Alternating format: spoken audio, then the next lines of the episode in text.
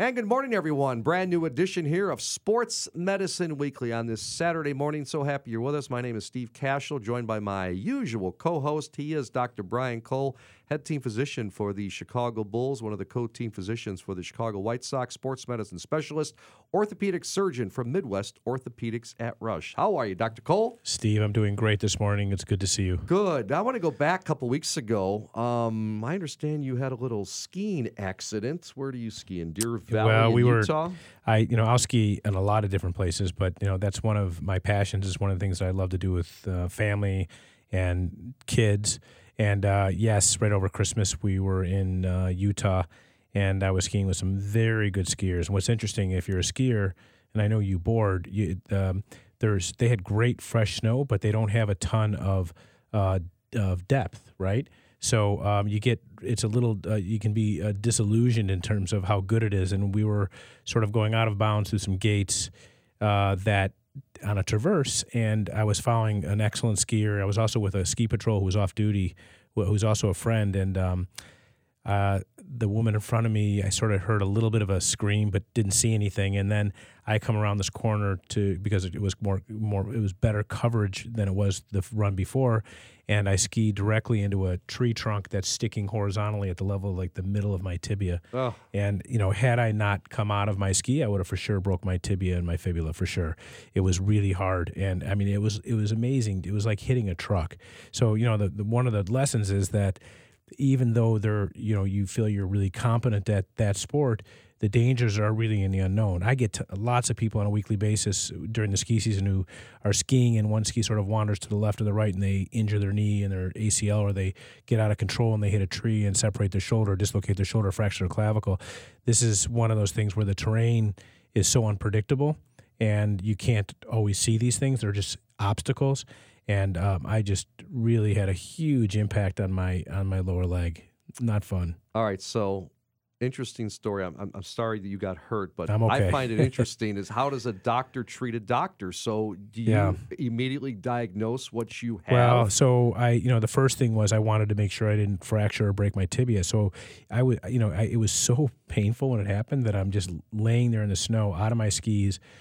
I kind of flipped out off out of the skis, and I'm trying to bend my leg to see if it's moving in the in a place it's not supposed to move. You know, if I had fractured my tibia, yeah. and it didn't, but it was just kind of numb with pain. And then I just sort of got my wits about me, put my foot down to see if I could load it, and I'm like, okay, I can load it, so I must not have fractured. So the average individual is not going to know to do that. The average individual is going to stop and probably just panic and say, get me some help. You know, I at least knew enough to say, is it broken or is it not broken? Let's let's educate our listeners, Yeah. those who may not know. Uh, tibia, that bone, The shin uh, bone. shin bone between the knee and the ankle, right? Correct. And the fibula is the small bone on the outside of the leg uh, that, you know, is less consequential. But if you break your tibia, you can't put any weight on it. Okay. So yeah, so then um, I knew because of how I hit it that it was going to bleed and it was going to swell significantly. So I had I and I could actually ski down. You mean know, bleed internally? in- sorry, yeah, internally, because you just know with that kind of blow that something's going to bleed. And I could see like there was a mark on my leg; it was red, but I, I actually thought I burst the skin open, but I didn't. So I skied back and to you know our place because I just didn't want it, to happen when I was out in the field because I knew it was going to be bad. And sure enough, within an hour, I had it looked like a grapefruit on the f- front outer side of my my shin, and there's not much capacity there. It's a very tight space. And then my foot's starting to go numb because it's pressing on nerves. I knew everything that was happening, but you know, to be honest, you're you got to be objective. And I, if this walks in my office, I feel like I know what to do. Yeah. When it happens, to, when it when it happens to me, my concern was that I would not be completely objective and could ignore something. Do you follow me? Yeah. because you know I've been very blessed that I've I do a lot of you know some extreme sports and never really had a significant injury.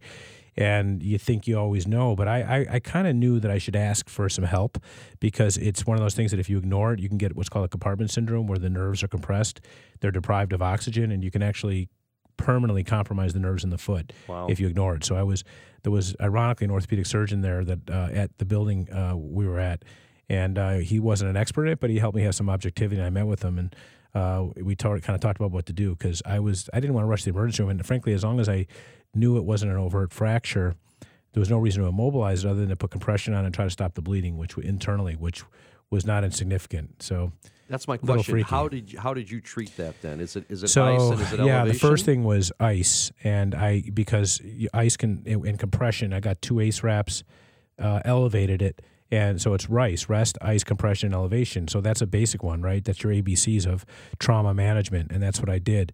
And um, it it definitely I think helped, but it was still so insanely swollen. Like my leg on that side was three times the size of my other leg within about an hour and a half and um, uh, I just didn't want to get a compartment syndrome. So, which is where the nerves are compressed because the blood is just too tight and there's no place for it to go.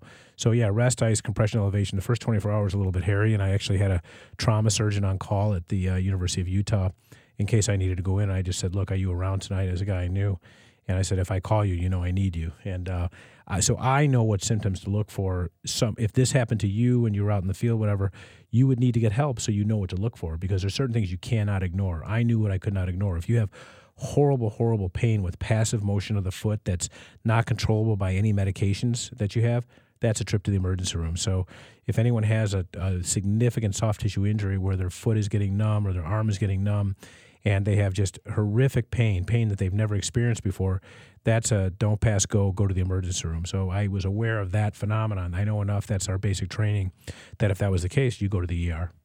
Good takeaways. Yeah. So anyway, just you know, I, I tell you, I talked when I lecture around the country about being active and preventing injury, um, and and staying healthy.